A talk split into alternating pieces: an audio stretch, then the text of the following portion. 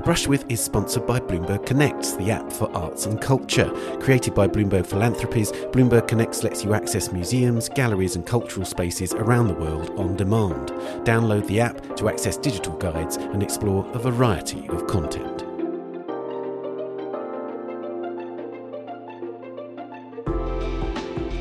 Hello, I'm Ben Luke, and welcome to A Brush With, the podcast where I talk to artists about their influences from other artists to writers, filmmakers, and musicians, and the cultural experiences that have shaped their lives and work. And in this episode, it's a brush with Dominique Gonzalez Foerster, one of the leading European artists of her generation. Dominique works primarily with installation, but her artistic language is enormously diverse, taking in film and video, sculpture, holograms, sound, virtual reality, and even smell. Her pieces range from spectacular immersive environments to enigmatic neon texts and draw on a wealth of references from literature and cinema to opera and architecture. Dominique was born in 1965 in Strasbourg, in France, and grew up in the southeastern French city of Grenoble.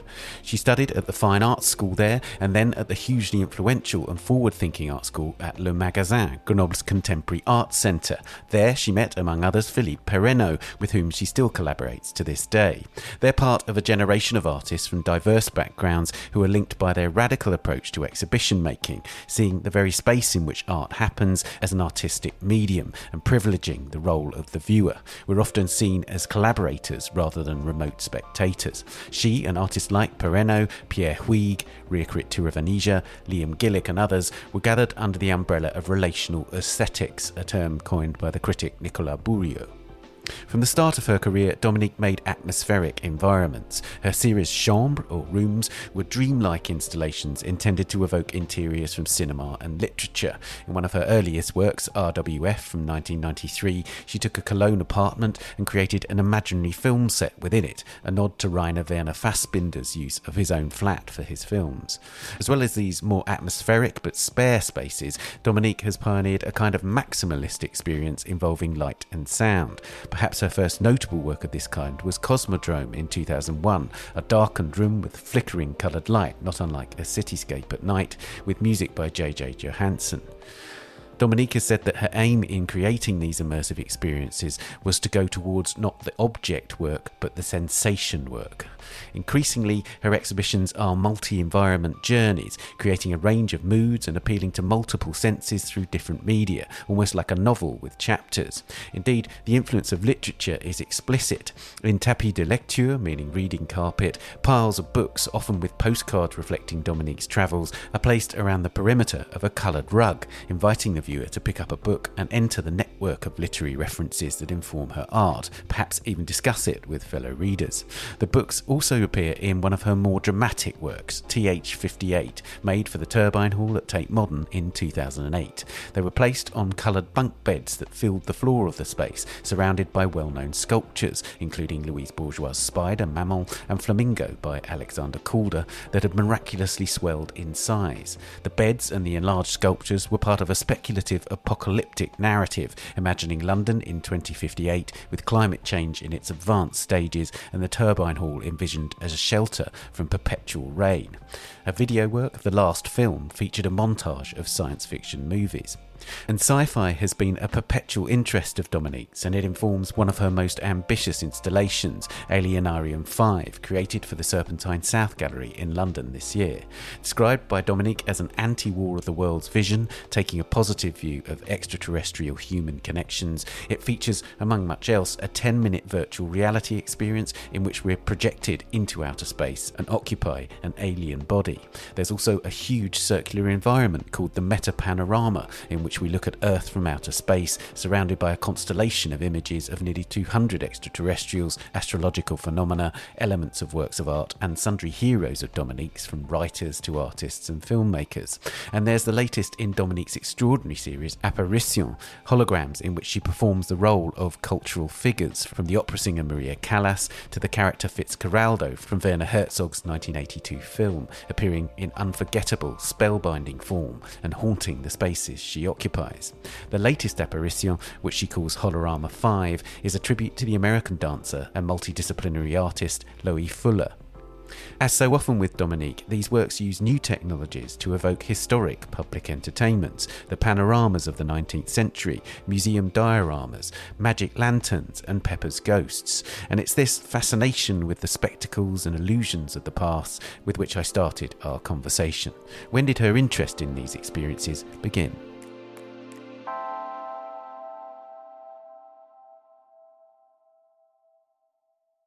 I think early on, like maybe when I was a teenager, I was always more into rooms than objects. I remember a trip to Italy where I was much more interested by a space uh, where all walls were covered with frescoes than by autonomous paintings. I remember that I was always captivated by full environments and spaces. Some identified as artworks, some not, but I remember that some very deep artistic emotions were triggered by environments and larger spaces. And that it was always a big excitement for me to discover new rooms rather than objects or artworks. And would those often be kind of immersive experiences in other types of museum, and sometimes those kind of historical museums or natural history museums, for instance? I always loved the apartment museums. Hmm. For example, in Paris, there's the Gustave Moreau Museum. Yeah. And Gustave Moreau is very interesting because he was the first one to explicitly write about the idea of imagining an apartment studio museum. So to have the desire to keep his work in a context and to stage that, that's very interesting because when you think of his paintings, so Gustave Moreau, a symbolist painter from the 19th century, the paintings yeah, have this precious, unrealistic, with all these figures, but also this way of painting that is this symbolist thing that is very specific. He was very much into dreams, all kinds of fictions and characters. And this person imagining that the best place for his drawings, paintings would be a studio apartment museum that he would plan in order to keep this full connections atmosphere. This is also a place that I visited as a teenager, and that made a lot of sense for me. So after that, I always tried to see museum apartments from writers, musicians. There is a fantastic house in Rochefort by Pierre Loti. Pierre Loti was also a, a traveler writer from the late 19th century who basically in this house there were two things. Some rooms referred to some of his trips and that was quite common also at that time. He would have a, a, chinese room. He spent a lot of time in istanbul. He also spent time in japan so that the rooms were staging his traveling experiences but also the house had a middle age or renaissance large room and this house i found really fascinating that you could in one place connect so many different cities places but also different periods in time. So this was a, a big inspiration.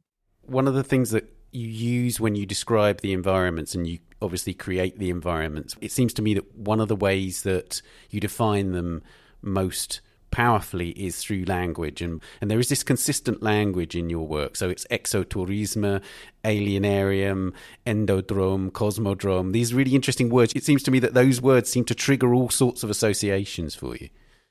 Yes absolutely. And it's very interesting that the panorama going back to the panorama idea and, and the 19th century fashion of panoramas. So they were basically these cylindric con- constructions, these panoramas were everywhere in cities, and there were several in big cities like London had many panoramas, Paris had many panoramas, and panorama was a major pre cinema attraction. And I often say that I have the feeling that the way we experience exhibitions is still a continuation of this 19th century moment connected to, of course, all the great exhibitions and the world exhibitions and the, the moment in which exhibition becomes an experience open to, to many. And the panorama is part of this experimental moment.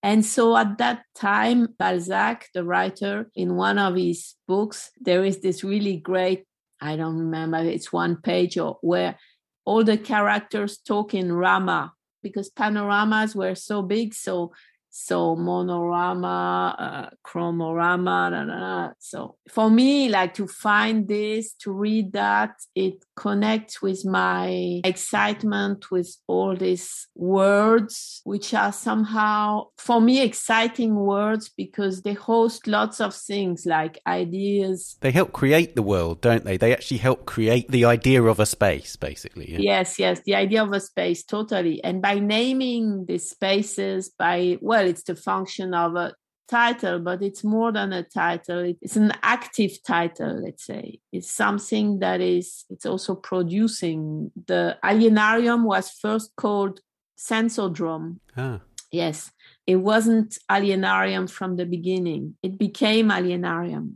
So it's also looking for the right name. Like I remember the Cosmodrome it also took a bit of time to find the cosmos and then of course by now i almost know all the rama and the drums and the words in um so it's a bit more difficult. And alienarium i think when you put it between aquarium and planetarium you get quite an idea of what it is.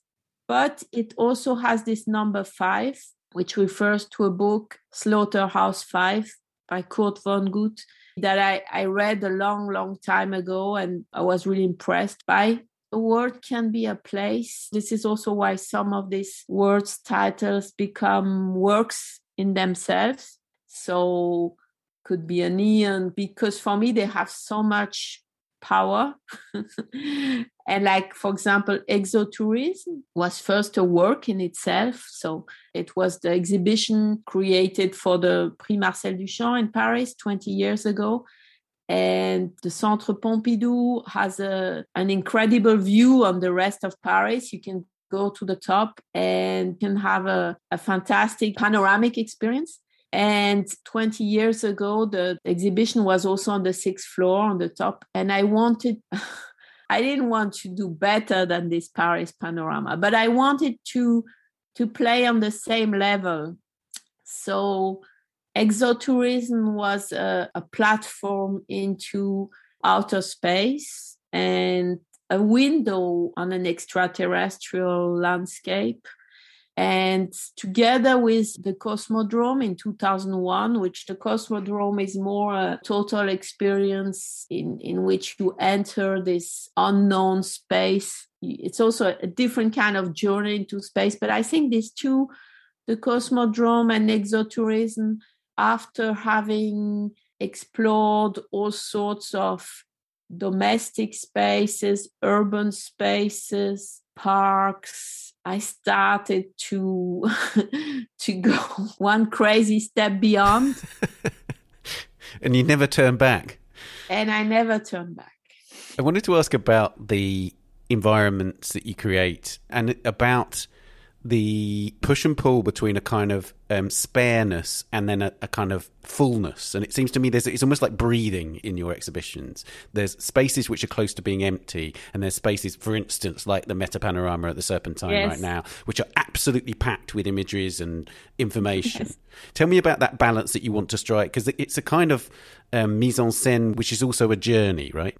Well, it's also what in theater or what they call dramaturgy. It's a narrative use of the space in the sense that in order to have some emotional moments and density it's also good to have the opposite it's the same in a film like you can't go on a on a tense mode the full time the first time i went to japan in 86 and entered some spaces that were pretty empty in a Western sense.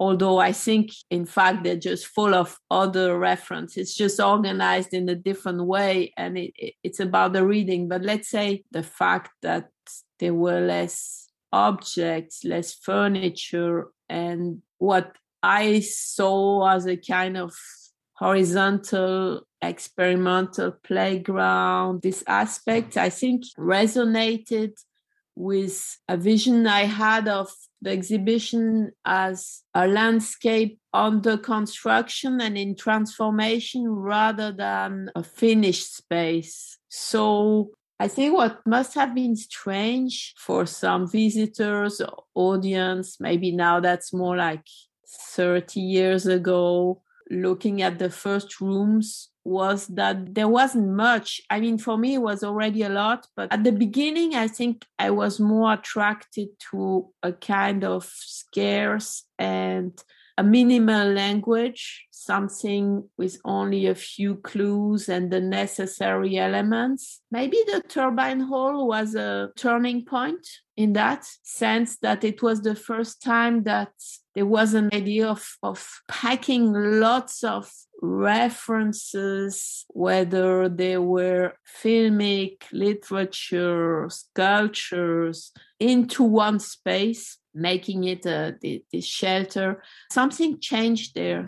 Was it connected to the topic itself? So you remember the story so it's raining since years and and we need a place. So it was obviously a reference to climate change and coming disasters. But there was also i'm not completely sure but it could be it was the first time that i also experienced and felt so much how necessary it was to display the palimpsest this exhibition space was so it, the Louise Bourgeois spider had been there and Bruce Nauman had shown there even if it was a sound work mm-hmm. and ah yeah now now I remember this also happened with Münster the Roman Münster and I remember that this time I called it a maximalist novel because it was bringing together all the different sessions of the Münster Sculpture Project yeah. in one place at one time.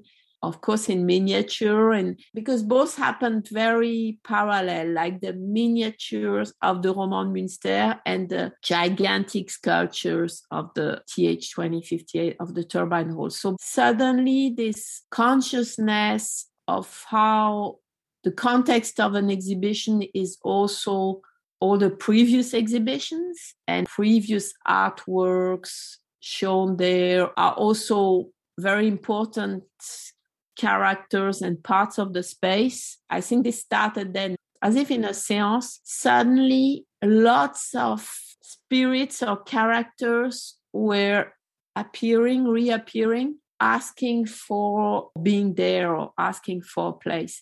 And of course, I'm mentioning the seance because in Alienarium 5, vision spiritualist artists play a very large part. And the Alienarium 5 is also built in relation to Hilma af Klint's exhibition in that space, Emma Kunz's exhibition in mm. that space. And the meta panorama has details from Richard Hamilton's collage has Gustav Metzger appearing, and of course Philippe Parreno too is in the panorama. And so, because we started with this breathing between something very uh, dense and and a kind of void and maybe it's an effect of aging that you're posting more and more memories more and more artworks more and more characters but i anyway had always a bit of this tendency to be many inside but now it's like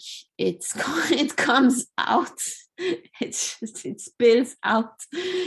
But it's also an, an increased awareness that any artwork is a kind of symbiotic moment with other artworks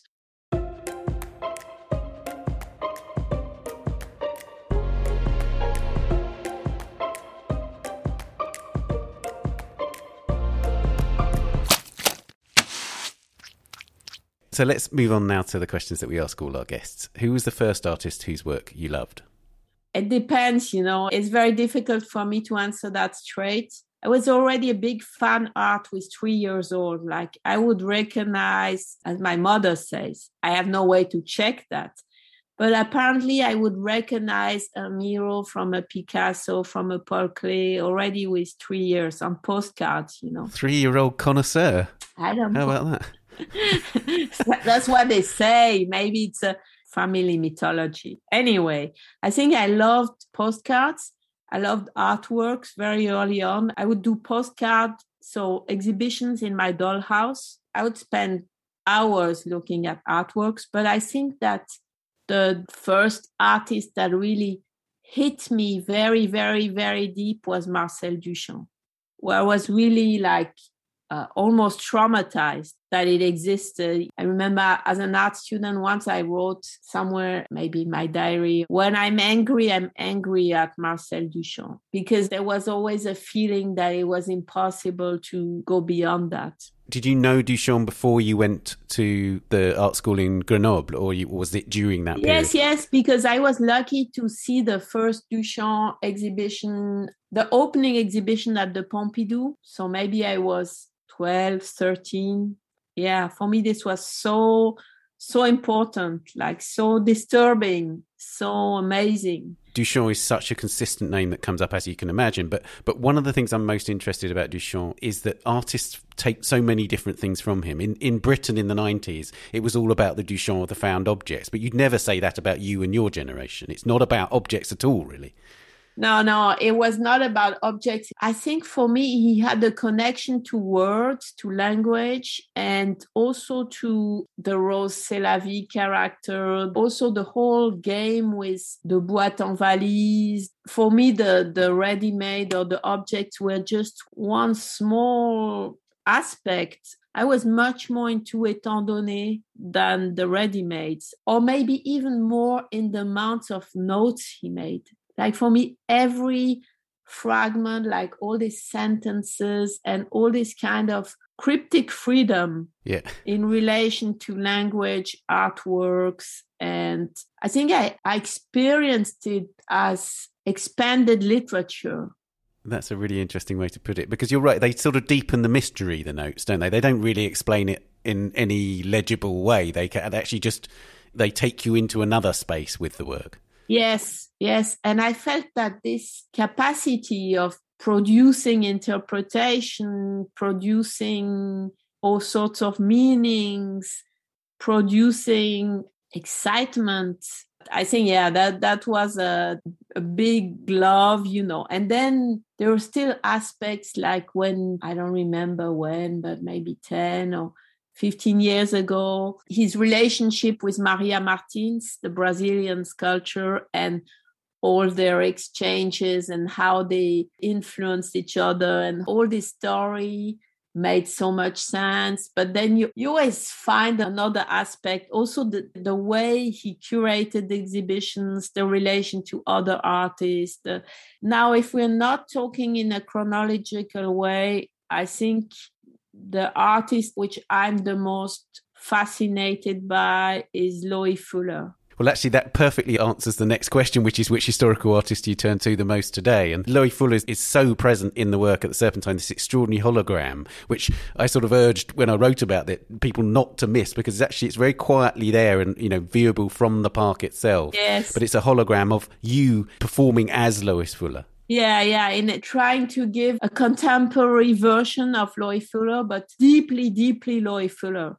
So Loie Fuller appears several times in the Meta Panorama, and she was also part of the panorama, the volcanic excursion at the Secession in Vienna. Right. And the past years, to me, she's the most fertile, the most incredible. There are so many aspects in her practice, in her research, and it goes from stage to cinema, but of course also from dance to sculpture and all forms. So she's deeply, deeply inspiring. She seems almost like a proto artist of your generation in some ways, doesn't yes, she? Because this yes. idea she she designed lighting yes. and things like that, as well as doing this extraordinary movement. Yeah. Yes, she didn't see barriers. She didn't see limits in what she could experiment.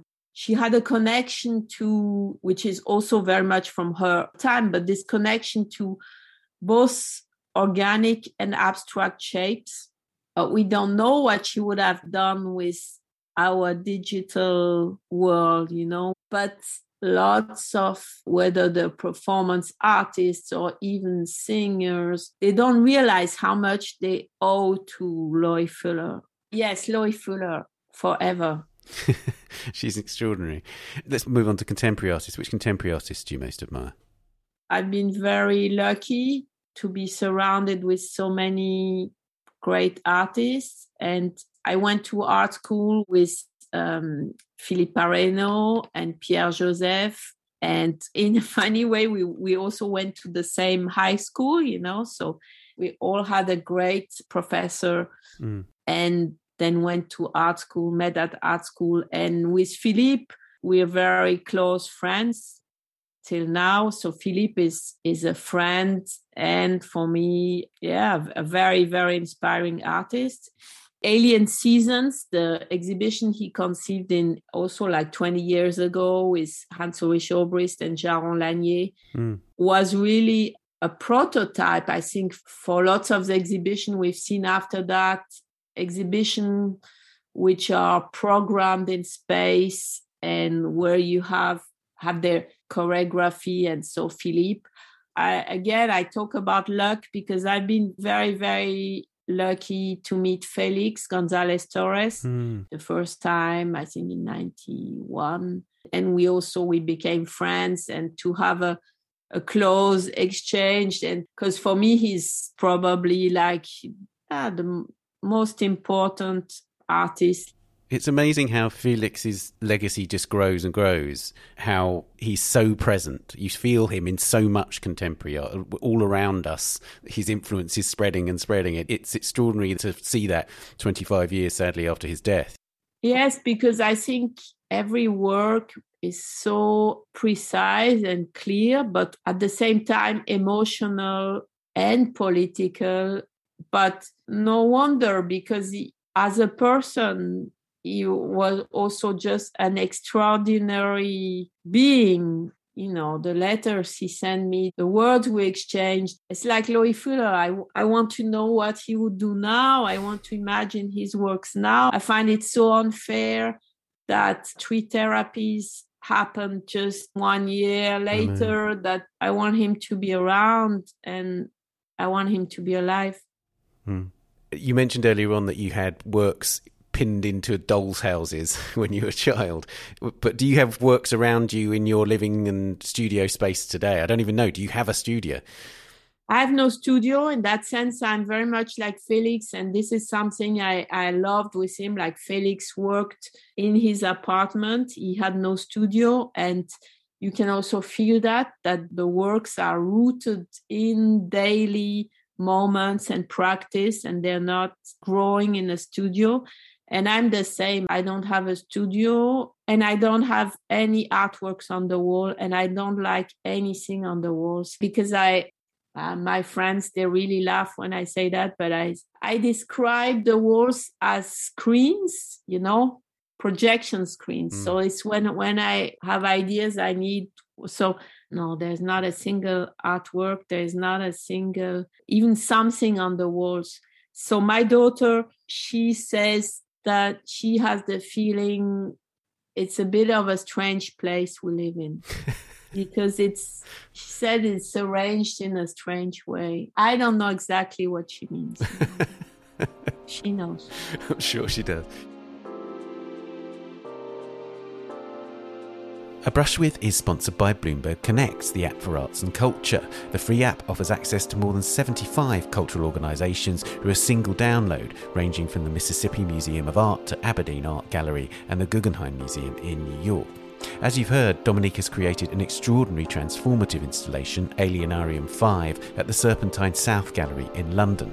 If you download the interactive guide to the Serpentine on Bloomberg Connects, you can explore the exhibition in depth with an audio introduction to the environment Dominique's created and a series of transmissions, soundscapes reflecting the show's science fiction subject matter. You can also discover the 2022 Serpentine Pavilion, Black Chapel by Theaster Gates, as well as past pavilion designs from the likes of Frida To explore digital guides to all the partnering institutions, download the app today. It's available from the App Store and Google Play, and you can keep up to date by following Bloomberg Connects on Facebook, Twitter, and Instagram.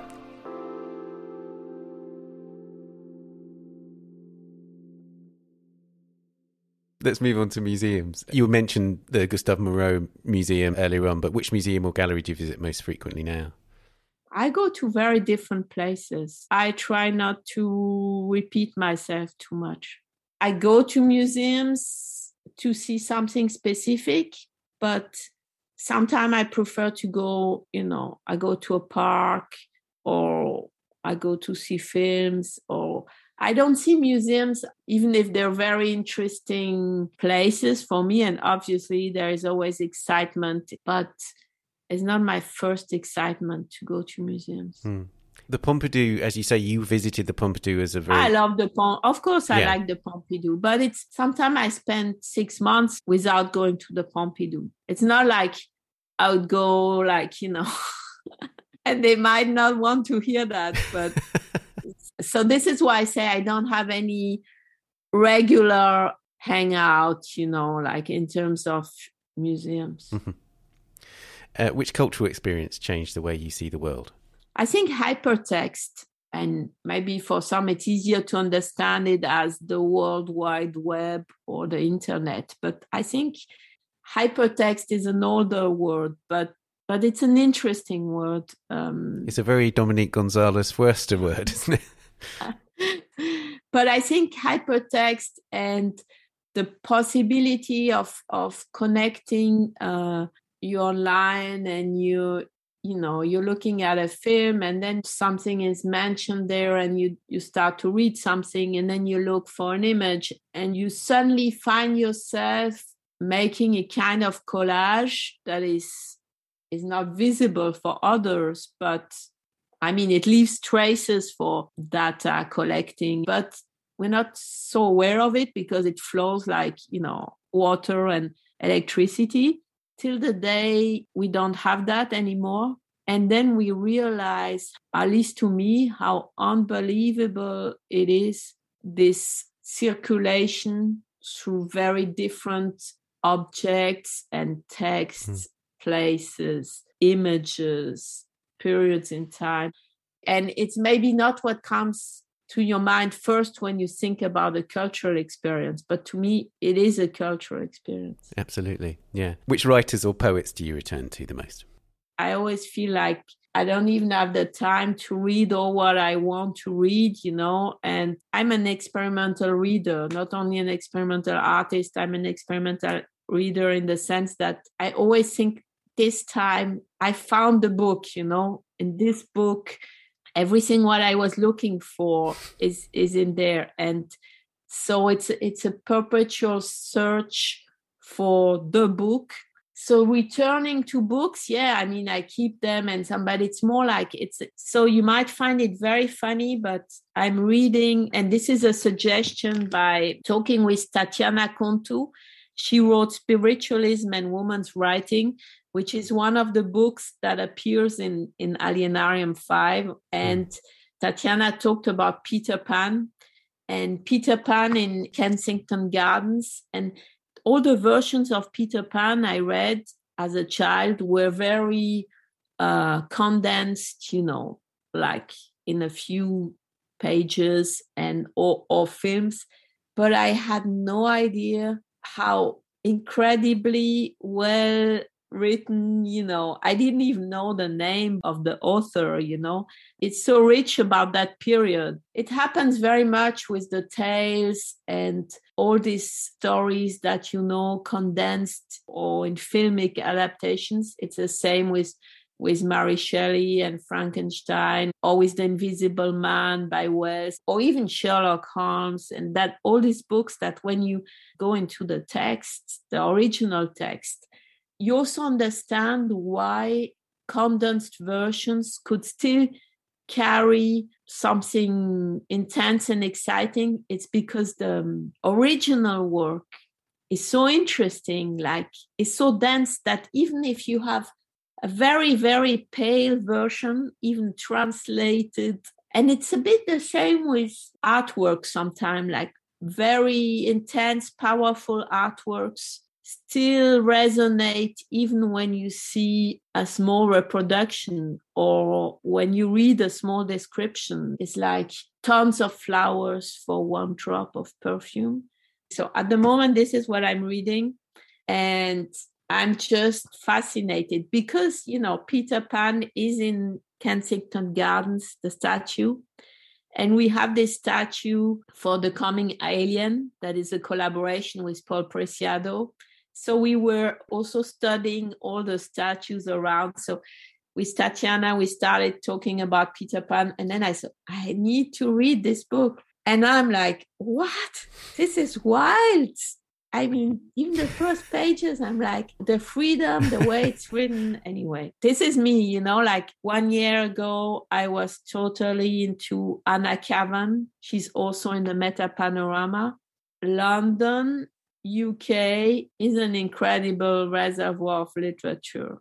Alienarium 5 is also fertilized by all this literature like there is Ballard, there is John Brunner, yeah. there's Brian Aldiss, there is but there is Katharine Burdekin, and Katharine Burdekin really demands to be more known, you know. So for me, almost every exhibition, every drome or rama or or Riam starts with a pile of books. Exactly, and, and that actually manifests itself in the work, doesn't it? In the tapis de lecture, you know, in the various manifestations of that piece, there's always different books, you know. And I felt this too with the Meta Panorama that it was almost like a, an autobiographical work to a certain degree. It's about you and your experience of the world through literature, through film and music.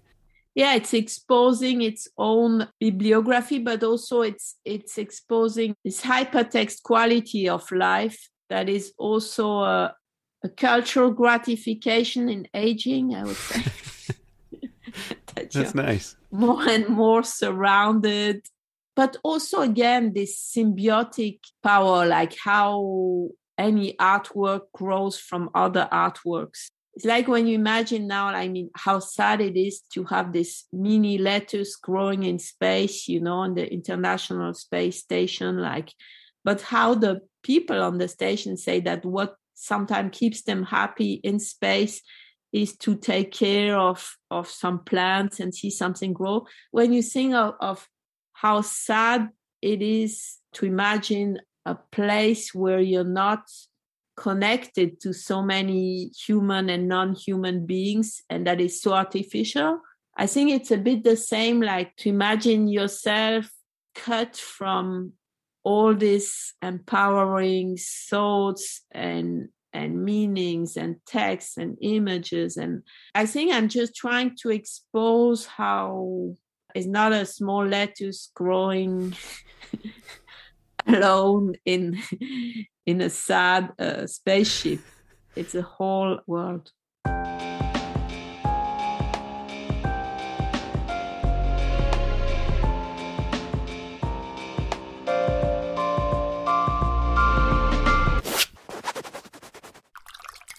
which music or other audio do you listen to while you're working?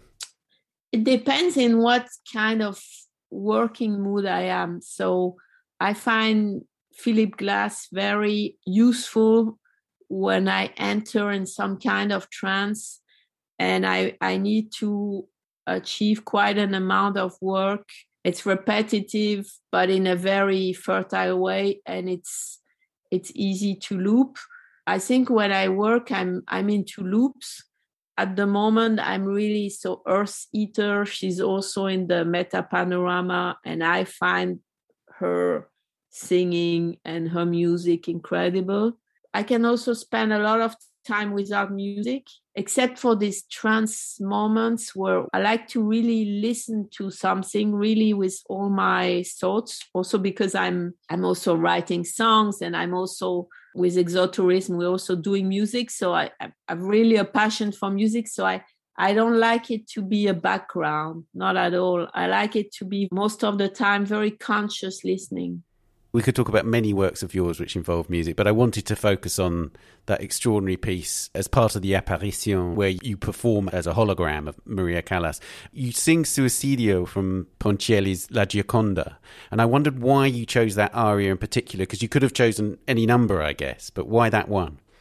Opera is a late discovery for me. I grew up listening to Patti Smith, and you know, as a teenager, I was a big Patti Smith and Nina Hagen, and I was not into classical music at all. I was not into opera, and it's really with our Tempo del Postino in Manchester, mm. the opera curated by Hans Ulrich and, and Philippe Parreno that that experiencing opera started and became very exciting. And then I wanted to take lesson with an opera singer for more than two years. And two apparitions came out of that, Fitzcarraldo. So Fitzcarraldo is this character from the film who's an opera lover and he wants to build this opera in the rainforest. And I think with Callas, I had to find because I, I really went through the whole thing of learning the songs and even if it's her voice i sing it at that moment. So i think i chose the words that i could feel i could sing. In a way it's as simple as that. Also i remember discussing it with my professor and i think we went through different possibilities but also the words and what they carry. Yeah. I guess it's the qualities that make it so extraordinarily haunting, and it is an amazingly haunting piece. Like it's as if you're experiencing a ghost coming in singing an aria to you.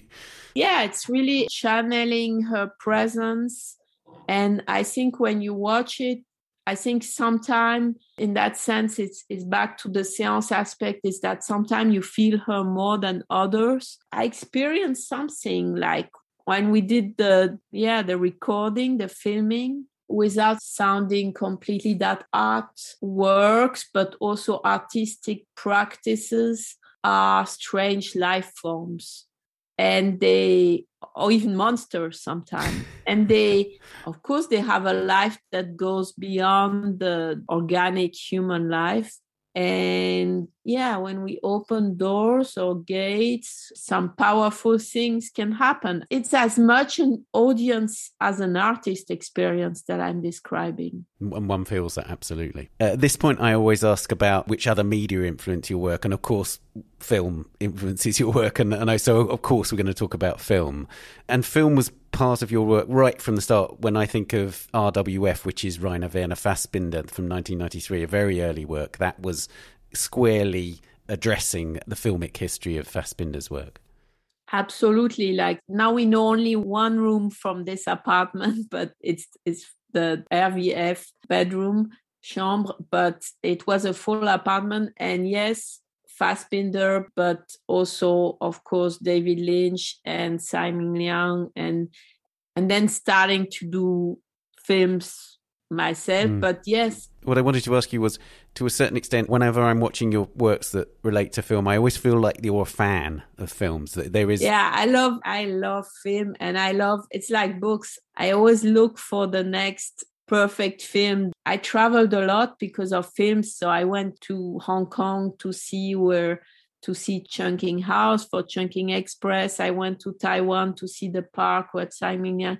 I went to Japan because of some films, and film was always triggering a desire to travel. And it's interesting because now that we have series, which I also like, I feel that film embody the multiple levels in which we travel through our daily life. And the relation you can have with the series, which is more sometimes like a, a book or like something you will you will go back to like every night or, or, before going to bed or every morning or in parts, but there is a, a kind of companionship with cinema, almost like a couple, you know, like I can't describe it other than that. And I just, well, yesterday I was just watching I Married a Witch.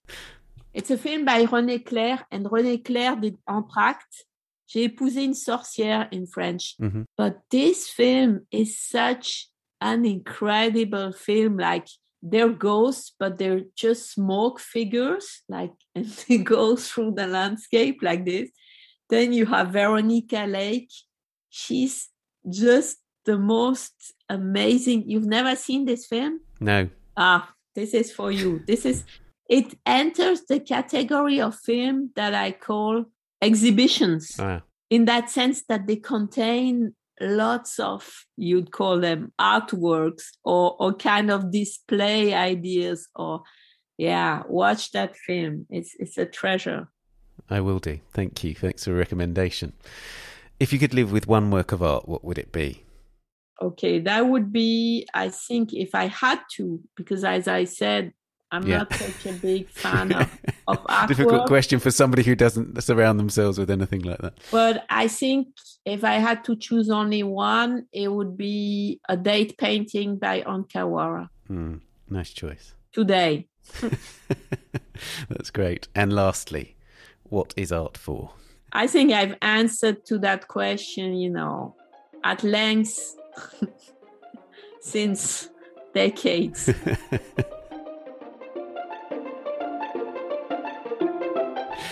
Indeed, you have. Dominique, thank you for joining us. Thank you.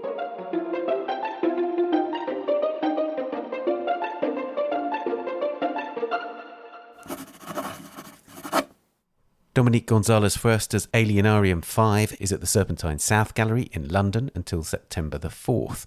The work opera QM15, featuring the hologram of Maria Callas, is at the Bourse de Commerce in Paris until the 2nd of January 2023. And you can hear a brush with Philippe Parreno wherever you're listening now. Look for the episode published on the 15th of September 2021. And that's it for this episode. Please subscribe to A Brush With wherever you're listening and do give us a rating or review on Apple Podcasts. Do also subscribe to our other podcast, The Week in Art, a deep dive into the latest big art world stories, the top shows, and the key issues every Friday. We're on Twitter at Tan Audio and on Facebook and Instagram, of course. Production, editing, and sound design on A Brush With are by David Clack, and the producers of the Art Newspaper podcasts are Amy Dawson and Henrietta Bentel. Thanks also to Daniela Hathaway. A huge thank you to Dominique Gonzalez Foerster. See you next week. Bye for now.